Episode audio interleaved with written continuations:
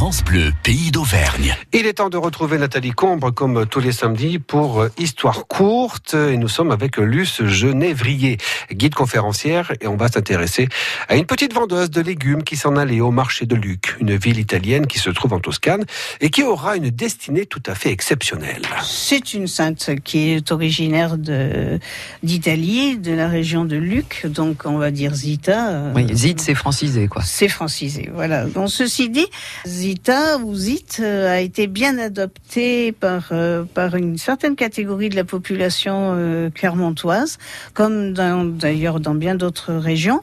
c'est la sainte protectrice des, domestiques. Des domestiques. c'est incroyable ça. Alors du coup, ça s'est élargi, des serveurs, etc. Elle vivait au XIIIe siècle et oui, elle est née en, 1218, hein, donc ça fait bien longtemps. Et donc elle était elle-même originaire d'une famille euh, très modeste. Elle a été placée comme servante. Et c'est à l'occasion d'ailleurs de, sa, participation à la vie de famille, euh, dans la, famille où elle était engagée, où elle avait été engagée. Elle a montré beaucoup de, piété, beaucoup de, charité vis-à-vis des, des pauvres. Euh, on dit qu'elle partageait ses repas, qu'elle laissait même son lit. Euh, oui, entièrement dévouée aux autres, hein, vraiment. Et hein. donc, euh, elle s'est opposée à son, à son maître euh, qui avait refusé, rejeté un peu violemment des pèlerins qui s'étaient présentés à la porte. Et elle a montré son opposition à, son, maître.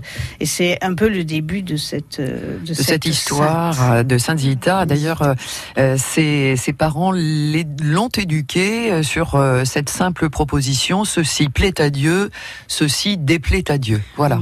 c'était son credo hein, à Saint. Hein. Et bon, c'était c'est l'image même euh, des saints de cette époque-là, euh, une image un peu un peu géographique, mais mhm. bon. Euh, oui, ce qui est un peu normal pour un saint. Donc voilà, qui est reprise à, Clermont par un curé de la cathédrale de Clermont, qui, alors que la cathédrale est en voie d'achèvement au 19e siècle, je rappelle quand même que la cathédrale était beaucoup plus courte jusqu'au 19e siècle et que les deux dernières travées occidentales, la façade, les tours ont été construites au 19e siècle. Et donc, euh, à la base de ces, de ces tours, de nouvelles chapelles sont à orner de vitraux et on suggère aux domestiques de Clermont de d'aller prier Sainte Zita et, et, de participer à la souscription pour payer les, les vitraux euh, dont on veut équiper la, la chapelle. Oui, parce qu'il y a une confrérie Sainte-Zita, on, la trouve derrière, euh, sur la dernière verrière, dans la nef au sud, hein, qui, est, qui est située dans la euh, deuxième chapelle sud, hein, Sainte-Zita. À côté de, de, vitraux beaucoup plus récents, euh, qui sont ceux de Macaraviez, qui ont équipé dans les années 1980 cette chapelle. Et alors, on la représente avec un trousseau de clés suspendu à sa eh ceinture et une cruche, parce qu'il paraît qu'elle a changé l'eau en vin.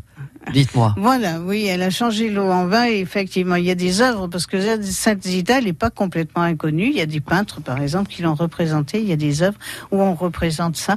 Et les clés, c'est évidemment, euh, voilà, l'image de quelqu'un qui, oui, qui, a la confiance de ses maîtres. Voilà, qui a hein. la confiance de ses maîtres et qui régit un peu la maison.